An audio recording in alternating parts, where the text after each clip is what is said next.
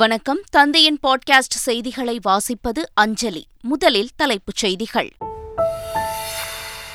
திக்கற்றவர்களுக்கு திசையாக இருப்பதே திராவிட மாடல் ஆட்சி. தென்னிந்திய திருச்சபை பவள விழாவில் முதலமைச்சர் ஸ்டாலின் பேச்சு. 1 முதல் 5ஆம் வகுப்பு வரை அக்டோபர் 12ஆம் தேதி வரை விடுமுறை. 6 முதல் 12ஆம் வகுப்பு வரையிலான மாணவர்களுக்கு 9ஆம் தேதி வரை விடுமுறை அறிவித்து பள்ளிக்கல்வித்துறை உத்தரவு. பணமதிப்பிழப்பு நடவடிக்கைக்கு எதிராக தாக்கல் செய்யப்பட்ட ரிட் மனுக்கள் உச்சநீதிமன்றத்தில் இன்று விசாரணை. வரும் வெள்ளிக்கிழமை 68வது தேசிய திரைப்பட விருதுகளை வழங்குகிறார் குடியரசுத் தலைவர் திரௌபதி முர்மு. பழம்பெரும் நடிகை ஆஷா பரேக்கிற்கு 2020ஆம் ஆண்டிற்கான தாதா சாஹேப் பால்கே விருதை அறிவித்தது மத்திய அரசு. அரசு பள்ளி ஆசிரியர் மீது 15க்கும் மேற்பட்ட மாணவிகள் அளித்த பாலியல் புகாரால் தலைமறைவாக இருந்தவர் கைது. கனியாமூர் பள்ளி கலவர வழக்கில் குண்டர் சட்டத்தில் கைது செய்யப்பட்டவர்களின் எண்ணிக்கை 12ஆக உயர்வு. இலங்கையில் அடுக்குமாடி குடியிருப்பு பகுதியில் பயங்கர தீ விபத்து. 60க்கும் மேற்பட்ட வீடுகள் முற்றிலும் எரிந்து சேதம். நியூசிலாந்து ஏ அணிக்கு எதிரான கடைசி ஒருநாள் போட்டி 106 ரன்கள் வித்தியாசத்தில் அபார வெற்றி பெற்று தொடரை கைப்பற்றியது இந்தியா ஏ அணி. இனி விரிவான செய்திகள். பசித்த வயிற்றுக்கு உணவாக, தவித்த வாய்க்கு தண்ணீராக, திக்கற்றவர்களுக்கு திசையாக இருப்பதே திராவிட மாடல் ஆட்சி என முதலமைச்சர் ஸ்டாலின் தெரிவித்துள்ளார். சென்னையில் நடைபெற்ற தென்னிந்திய திருச்சபையின் 75ஆம் ஆண்டு பவள விழா நிகழ்ச்சியில் பங்கேற்று பேசியவர் இதனை தெரிவித்தார். இந்தியா என்பது பல்வேறு மதத்தவர் வாழ்கின்ற நாடு. வெவ்வேறு மதத்தை சார்ந்தவர்களாக இருந்தாலும் அனைவரும் ஒற்றுமையாக இருக்கிறோம், வாழ்கிறோம். அவரவர் மத நம்பிக்கை என்பது அவரவருக்கு சொந்தமானதை தவிர அடுத்தவருக்கு எதிரானதாக இருக்காது. எல்லாருக்கும் எல்லாம் என்பதே திராவிட மாடல் ஆட்சியினுடைய அடிப்படை நோக்கம். பசித்த வயிறுகளுக்கு உணவாக, தவித்த வாய்க்கு தண்ணீராக, திக்கற்றவர்களுக்கு திசையாக, யாரும் மற்றவர்களுக்கு ஆறுதலாக இருக்க நினைக்கும் அரசாக எமது அரசு செயல்பட்டு வருகிறது. 1 முதல் 5ஆம் வகுப்பு வரை அக்டோபர் 12ஆம் தேதி வரை விடுமுறை என்றும் 6 முதல் 12ஆம் வகுப்பு வரை உள்ள மாணவர்களுக்கு 9ஆம் தேதி வரை விடுமுறை என்று பள்ளிக்கல்வித்துறை அறிவித்துள்ளது. காலாண்டு தேர்வுகள் வரும் 30ஆம் தேதியுடன் முடிவடையும் நிலையில் விடுமுறை மற்றும் பள்ளி மீண்டும் திறப்பு குறித்த அறிவிப்பை பள்ளிக்கல்வித்துறை அதிகாரப்பூர்வமாக வெளியிட்டுள்ளது. அதன்படி 1 முதல் 5ஆம் வகுப்பு வரையிலான மாணவர்களுக்கு அக்டோபர் 1ஆம் தேதி முதல் 12ஆம் தேதி வரை விடுமுறை அளிக்கப்பட்டுள்ளது. மீண்டும் அக்டோபர் 13ஆம் தேதி பள்ளிகள் துவங்கும் என்றும் அறிவிக்கப்பட்டுள்ளது. 6 முதல் 12ஆம் வகுப்பு வரையிலான மாணவர்களுக்கு அக்டோபர் 1 முதல் 9ஆம் தேதி வரை விடுமுறை என்றும் மீண்டும் அக்டோபர் 10ஆம் தேதி பள்ளிகள் திறக்கப்படும் எனவும் அறிவிக்கப்பட்டுள்ளது. மண்ணெண்ணெய் பாட்டில் மற்றும் கல்வீச்சு சம்பவங்கள் தொடர்பாக மேலும் 9 பேர் கைது செய்யப்பட்டுள்ளதாக தமிழக காவல்துறை தெரிவித்துள்ளது. இதுகுறித்து வெளியிட்டுள்ள செய்திக்குறிப்பில் கடந்த 26ஆம் தேதி வரை 9 வழக்குகளில் 14 குற்றவாளிகள் கைது செய்யப்பட்டுள்ளதாக தெரிவிக்கப்பட்டுள்ளது. கோவை, கன்னியாகுமரி, ராமநாதபுரம், திருவாரூர் மாவட்டங்களில் ஒரே நாளில் 4 வழக்குகளில் 9 குற்றவாளிகள் கைது செய்யப்பட்டு நீதிமன்ற காவலுக்கு அனுப்பப்பட்டுள்ளதாகவும் கூறப்பட்டுள்ளது. பாஜக தமிழகத்தின் அமைதியை கெடுக்க நினைப்பதாக எஸ்டிபிஐ கட்சியின் கோவை மண்டல தலைவர் ராஜா உசேன் தெரிவித்துள்ளார். அமைதி பூங்காவாக இருக்கக்கூடிய தமிழகத்திலே பிஜேபியினர் அவர்களுக்கு கடந்த கால வரலாறு என்னவென்றால், தங்களுடைய வீடுகளிலே, தங்களுடைய வாகனங்களிலே தாங்களே பெட்ரோல் கொண்டு வீசிக்கொண்டு புகார் கொடுப்பார்கள். காவல்துறையினர் கண்டுபிடித்து அவர்களை வழக்கிலே சேர்த்த சம்பவங்கள் தமிழகத்திலே நிறைய இருக்கிறது. ஆகவே காவல்துறையினுடைய போக்கும், காவல்துறையுடைய விசாரணையுடைய போக்கும் எஸ்டிபியினர் கட்சியின் மீது மட்டுமல்லாமல் இன்னும் வேறு கோணத்திலும் விசாரிக்க வேண்டும் அடிப்படையில் இந்த நேரத்திலே நாங்கள் கேட்டுக்கொள்கிறோம். பாஜக மாநில தலைவர் அண்ணாமலை தமிழக முதல்வரை மிரட்டும் வகையில் பேசியதற்காக கைது செய்ய வேண்டும் என்று மார்க்சிஸ்ட் கம்யூனிஸ்ட் கட்சியின் மாநில செயலாளர் பாலகிருஷ்ணன் கூறிய நிலையில் கைது செய்து பார்க்கட்டும் என்று அண்ணாமலை பதில் அளித்துள்ளார். 24 தேர்தலை சேர்ந்தான் நடத்த வேண்டும் வருங்கிறார். அப்படின்னா என்ன அர்த்தம்? மத்திய அரசாங்கம் கையில் இருக்கிறதுனால ஒரு மாநில அரசாங்கத்தை மிரட்டுவீங்களா? நீங்க ஒரு மாநில அரசாங்கத்தை மிரட்டுவீங்க, ஒரு முதலமைச்சரை மிரட்டுவீங்க, காவல்துறை அதிகாரியை மிரட்டுவீங்க அப்படின்னா எப்படி இதை நம்ம அனுமதிக்கிறது? பேச்சு சுதந்திரங்கிறதுக்காக எதை வேணாலும் அனுமதிக்க முடியுமா? ஆகவே தான் அதுக்கு அந்த அந்த அந்த அந்த அந்த பேச்சு என்பது வரம்பை மீறிய பேச்சு. அதுக்காக அவர் மீது வழக்கு போடணும், கைது போடணும்னு நான் சொல்கிறேன். நடந்த ஆர்ப்பாட்டத்தினால கோயம்புத்தூரை வந்து ஒரு சென்சிட்டிவாக அண்ணாமலை நினச்சிக்கிட்டு இருக்கிறாரு. தொடர்ந்து வந்து காவல்துறையையும் முதல்வரையும் வந்து அச்சுறுத்தும் விதமாக மிரட்டுறாரு. ஓட்டு வாங்கி ஜெயிக்க முடியாததுனால 356 சட்டத்தை நிறைவேற்றி கலைக்கணுங்கிற முறையில் அண்ணாமலை பேசிட்டு இருக்காரு. உங்களை கைது செய்யணும்னு வந்து பாலகிருஷ்ணன் நான் சொல்லியிருக்காரு. கைது செஞ்சு பார்க்கட்டுங்க. ஆணவ கொலைகளை தடுக்க தமிழக அரசு தனி சட்டத்தை இயற்ற வேண்டுமென முதலமைச்சர் ஸ்டாலினிடம் சமூக செயற்பாட்டாளர் எவிடன்ஸ் கதிர் கோரிக்கை விடுத்துள்ளார். சென்னை தலைமைச் செயலகத்தில் முதலமைச்சர் ஸ்டாலினை சந்தித்த பின் செய்தியாளர்களை சந்தித்த அவர் இந்த சட்டம் சாதி ஒழிப்புக்கு முக்கிய பங்காற்றும் என்றும் தெரிவித்துள்ளார். முதலமைச்சர் அவர்களை நாங்கள் சந்தித்து ஆணவ கொலைக்குன்னு ஒரு தனி சட்டம் ஏற்ற வேணும் அப்படின்னு சொல்லி ஒரு கோரிக்கை மட்டுமே இல்லை, ஒரு டிராஃப்ட் நாங்களே ரெடி பண்ணியிருக்கிறோம். ஒரு 17 பக்கம் கொண்ட ஆணவ குற்றங்களை தடுப்பதற்குன்னு ஒரு சட்டம், அது நேஷனல் லெவலில் அது கொண்டு வரப்பட வேண்டிய சட்டம். அது தமிழ்நாட்டில் கொண்டு வரணும் என்பதற்காக அதை ஒன்று உருவாக்கி மாண்புமிகு முதலமைச்சரிடம் அதை நாங்கள் கொடுத்துருக்கிறோம். ஏற்கனவே ராஜஸ்தானில் மட்டும்தான் ஒரு டிராஃப்ட் இருக்குது, அது கூட இம்ப்ளிமெண்டேஷன் பண்ணப்படல. இந்தியாவில் அந்த சட்டமே இல்லை, எந்த மாநிலத்திலும் இல்லை.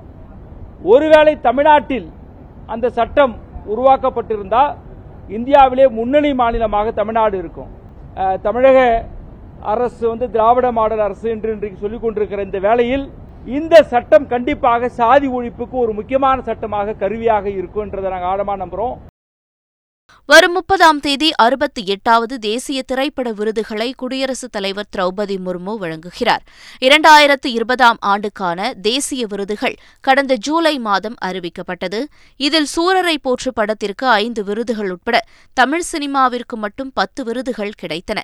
இந்த நிலையில் தேசிய விருது வென்றோருக்கு வருகிற 30ஆம் தேதி குடியரசுத் தலைவர் திரௌபதி முர்மு விருது வழங்கி கௌரவிக்கிறார். இதனிடையே பழம்பெரும் இந்தி நடிகை ஆஷா பரேக்கிற்கு தாதா சாஹேப் பால்கே விருதும் அறிவிக்கப்பட்டுள்ளது. பண மதிப்பிழப்பு நடவடிக்கைக்கு எதிராக தாக்கல் செய்யப்பட்ட ரிட் மனுக்கள் இன்று உச்சநீதிமன்றத்தில் விசாரணைக்கு வரவுள்ளன. கடந்த 2016ஆம் ஆண்டு நவம்பர் 8ஆம் தேதி புழக்கத்திலிருந்த 500,000 ரூபாய் நோட்டுகள் செல்லாது என பிரதமர் மோடி அறிவித்தார். இந்த பண மதிப்பிழப்பு நடவடிக்கையை எதிர்த்து 57 ரிட் மனுக்கள் உச்சநீதிமன்றத்தில் தாக்கல் செய்யப்பட்டன. அந்த மனுக்கள் நீதிபதி அப்துல் நசீர் தலைமையிலான அரசியல் சாசன அமர்வில் இன்று விசாரணைக்கு வரவுள்ளது.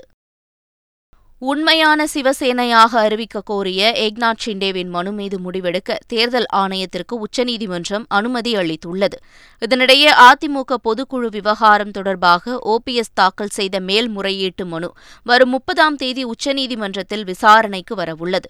இதுகுறித்த கூடுதல் விவரங்களை தருகிறார் சிறப்பு செய்தியாளர் அசோகா. மகாராஷ்டிராவில் சிவசேனா கட்சி 2ஆக பிளவுபட்டு அதில் ஏக்நாத் ஷிண்டே அவர்களுடைய பிரிவு பாஜகவுடன் கூட்டணி அமைத்து இன்று அவர் முதலமைச்சராகவும் இருக்கிறார் என்பது நமக்கு தெரியும். அவர் தேர்தல் ஆணையத்தில் ஒரு மனுவை தொடர்ந்து நாங்கள் தான் உண்மையான சிவசேனா என்று அறிவிக்க வேண்டும் என்கிற கோரிக்கையை முன்வைத்திருந்தார். இதை எதிர்த்து உத்தவ் தாக்கரே அவர்களுடைய பிரிவு உச்சநீதிமன்றம் சென்றிருந்தது. 2 தரப்பு வாதங்களையும் கேட்ட உச்சநீதிமன்றம் உண்மையான சிவசேனை யார் என்ற விஷயத்தை தேர்தல் ஆணையமே முடிவு செய்து கொள்ளலாம் என்கிற அனுமதியை வழங்கியிருக்கிறது. இது உத்தவ் தாக்கரே பிரிவிற்கு ஒரு முதற்கட்ட பின்னடைவாக பார்க்கப்படுகிறது. அதேபோல அதிமுக பொதுக்குழு தொடர்பான வழக்கும் வரும் 30ஆம் தேதி உச்சநீதிமன்றத்தில் விசாரணைக்கு வரவிருக்கிறது. நமக்கெல்லாம் தெரியும், ஜூலை 11ஆம் தேதி அதிமுகவில் ஒரு பொதுக்குழு நடைபெற்று எடப்பாடி பழனிசாமி அவர்கள் இடைக்கால பொதுச் செயலராக தேர்வு செய்யப்பட்டார். இதை எதிர்த்து OPS அவர்கள் உயர்நீதிமன்றம் சென்றபோது முதலில் இந்த பொதுக்குழு செல்லாது என்றும், பிறகு EPS அவர்களுடைய தரப்பு மேல்முறையீடு செய்தபோது அந்த பொதுக்குழு செல்லும் என்றும் மாறி மாறி உயர்நீதிமன்றத்தில் தீர்ப்புகள் வந்தன. தற்போது இறுதியாக இந்த விவகாரம் உச்சநீதிமன்றத்தை எட்டியிருக்கிறது. இந்த அதிமுக பொதுக்குழு என்பது செல்லுமா செல்லாதா என்கிற தன்னுடைய இறுதி விசாரணையை உச்சநீதிமன்றம் 30ஆம் தேதி தொடக்கவிருக்கிறது. வேதாரண்யம் அருகே மாணவிகளுக்கு பாலியல் தொல்லை தந்த அரசு பள்ளி ஆசிரியர் போக்சோ சட்டத்தில் கைது செய்யப்பட்டுள்ளார். கத்தரிப்புலம் அரசு மேல்நிலை பள்ளியில் உடற்கல்வி ஆசிரியராக இருந்து வரும் அசோகன் தான் நடத்தி வரும் டியூஷன் சென்டரில் பயிலும் மாணவிகளுக்கு ஆபாச மெசேஜ் அனுப்பியும் புகைப்படங்களை அனுப்ப சொல்லியும் கேட்டு வந்துள்ளார். இதுகுறித்த புகாரை தொடர்ந்து நாகை மாவட்ட குழந்தைகள் நலத்துறை அதிகாரிகளும் போலீசாரும் பள்ளியில் விசாரணை நடத்தினர். அதனைத் தொடர்ந்து மருத்துவ விடுப்பு எடுத்து தலைமறைவான ஆசிரியர் அசோகனை போலீசார் போக்சோ சட்டத்தில் கைது செய்தனர். குலசேகரன்பட்டினம் முத்தாரம்மன் கோவில் தசரா திருவிழாவின் இரண்டாம் நாளில் அம்பாளுக்கு சிறப்பு அபிஷேக தீபாரதனை நடைபெற்றது. முதலில் அபிஷேக மண்டபத்தில் 8 வகையான கும்ப கலசங்கள் வைக்கப்பட்டு யாகசாலை ஹோம பூஜையுடன் கும்ப கலசங்களில் உள்ள புனித நீர் ஊற்றப்பட்டு அபிஷேகம் நடைபெற்றது.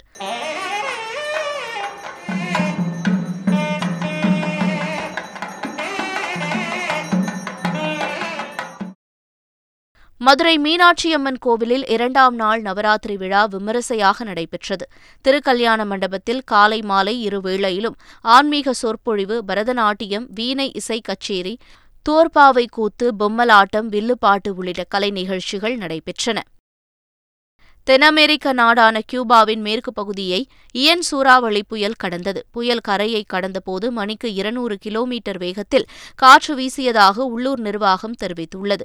பேய் காற்றுடன் மழை கொட்டி தீர்த்ததில் மரங்கள், மின்கம்பங்கள் சாய்ந்துள்ளன. வீடுகளின் மேற்கூரைகள் பறந்துவிட்டன. முன்னெச்சரிக்கை நடவடிக்கையாக அங்கிருந்து மக்கள் வெளியேற்றப்பட்டுவிட்டதால் பெரும் சேதம் தவிர்க்கப்பட்டது. இலங்கையில் குடியிருப்பு பகுதி ஒன்றில் ஏற்பட்ட தீ விபத்தில் 60 வீடுகள் முற்றிலும் எரிந்து சேதமானது. கொழும்பு பாலத்துறை கஜிமாவத் பகுதியில் உள்ள குடியிருப்பில் நேற்று நள்ளிரவில் பயங்கர தீ விபத்து ஏற்பட்டது. இதனையடுத்து தகவலின் பேரில் சம்பவ இடத்திற்கு 12 வாகனங்களில் வந்த தீயணைப்புப் படை வீரர்கள் தீயை அணைக்கும் முயற்சியில் ஈடுபட்டனர். சுமார் 2 மணி நேர போராட்டத்திற்கு பின் தீயை கட்டுக்குள் கொண்டு வந்தனர். இருப்பினும் இந்த தீ விபத்தால் உயிர் சேதம் ஏதும் ஏற்படாத நிலையில் 60 வீடுகள் முற்றிலும் எரிந்து சேதமானது. இங்கிலாந்தில் டாலருக்கு எதிராக பவுண்டின் மதிப்பு வீழ்ச்சியடைந்துள்ள நிலையில் அது குறித்த விவரங்களை லண்டன் செய்தியாளர் அக்கானா ராஜேஷ் வழங்க கேட்கலாம். இங்கிலாந்தின் நாணயமான பவுண்ட் ஸ்டெர்லிங்கின் மதிப்பு ஒரே இரவில் வீழ்ச்சியை சந்தித்திருக்கின்றது. 1971ஆம் ஆண்டிற்கு பிறகு வரலாறு காணாத அளவிற்கு அமெரிக்க டாலருக்கு நிகரான பவுண்டின் மதிப்பு குறைந்து காணப்படுகின்றது.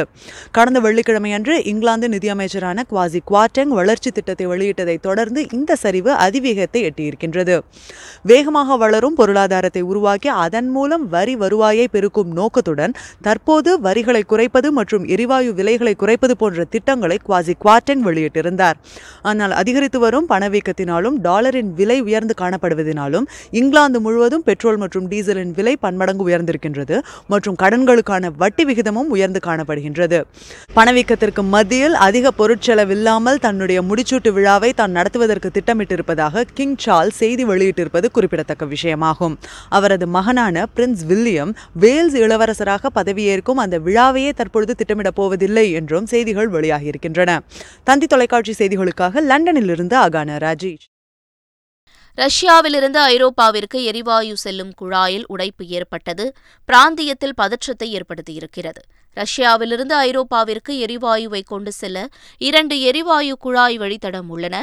யுக்ரைன் போருக்கு மத்தியில் எரிவாயு வாங்கும் நாடுகள் ரஷ்ய ரூபாயில் பணத்தை தர வேண்டும் என ரஷ்யா வலியுறுத்தியது. இதற்கு ஐரோப்பிய நாடுகள் மறுப்பு தெரிவிக்கவும் ரஷ்யா எரிவாயு விநியோகத்தை நிறுத்தியது. இந்த நிலையில் பால்டிக் கடல் பகுதியில் 3 இடங்களில் குழாயில் உடைப்பு ஏற்பட்டு வாயு வெளியே கசிவதாக தெரியவந்துள்ளது. போலந்து, ஸ்வீடன் நாட்டு பாதுகாப்பு படையினர் வெளியிட்டுள்ள வீடியோவில் குழாயில் தங்கியிருக்கும் வாயு வெளியேறுவதால் கடல் கொப்பளிக்கும் காட்சிகள் இடம்பெற்றுள்ளன. நியூசிலாந்து ஏ அணிக்கு எதிரான கடைசி ஒருநாள் கிரிக்கெட் போட்டியில் 106 ரன்கள் வித்தியாசத்தில் அபார வெற்றி பெற்ற இந்தியா ஏ அணி தொடரை 3-0 என்ற கணக்கில் முழுமையாக கைப்பற்றியுள்ளது. சென்னையில் நடைபெற்ற கடைசி போட்டியில் டாஸ் வென்ற இந்தியா ஏ அணி கேப்டன் சஞ்சு சாம்சன் முதலில் பேட்டிங்கை தேர்வு செய்தார். தொடர்ந்து இந்திய ஏ அணி கடைசி ஓவரில் 284 ரன்களுக்கு ஆல் அவுட் ஆனது. சாம்சன், திலக் வர்மா, ஸ்ரிதால் தாக்கூர் அரை சதம் அடித்தனர். பின்னர் 285 ரன்கள் இலக்கை நோக்கி ஆடிய நியூசிலாந்து ஏ அணி 39வது ஓவரில் 178 ரன்களுக்கு ஆல் அவுட் ஆனது. இந்தியா ஏ தரப்பில் வேகப்பந்து வீச்சாளர் ராஜ்பவா 4 விக்கெட் வீழ்த்தினார். ஏற்கனவே 2 போட்டிகளில் வென்றிருந்த இந்தியா ஏ அணி இந்த வெற்றி மூலம் தொடரை முழுமையாக வென்று நியூசிலாந்து ஏ அணியை ஒயிட் வாஷ் செய்துள்ளது. மீண்டும் தலைப்புச் செய்திகள். திக்கற்றவர்களுக்கு திசையாக இருப்பதே திராவிட மாடல் ஆட்சி. தென்னிந்திய திருச்சபை பவள விழாவில் முதலமைச்சர் ஸ்டாலின் பேச்சு. 1 முதல் 5ஆம் வகுப்பு வரை அக்டோபர் 12ஆம் தேதி வரை விடுமுறை.